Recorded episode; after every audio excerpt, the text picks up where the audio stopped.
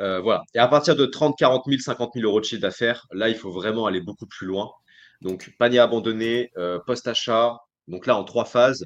1re phase, on met en place le suivi colis, la réassurance. 2e phase, on met en place de la proposition de produits. On demande un avis client. On envoie un sondage pour récupérer le maximum de retours, qu'ils soient positifs ou négatifs. Heu, d'une part sur le service, donc la livraison, le service après-vente si, heu, la personne y a été confrontée, heu, l'expérience utilisateur sur le site, mais aussi post-livraison. Est-ce que la personne a apprécié le produit? Est-ce qu'il lui a été utile? Est-ce qu'il est de qualité? Est-ce qu'elle le recommande à ses amis? Et cetera, et cetera.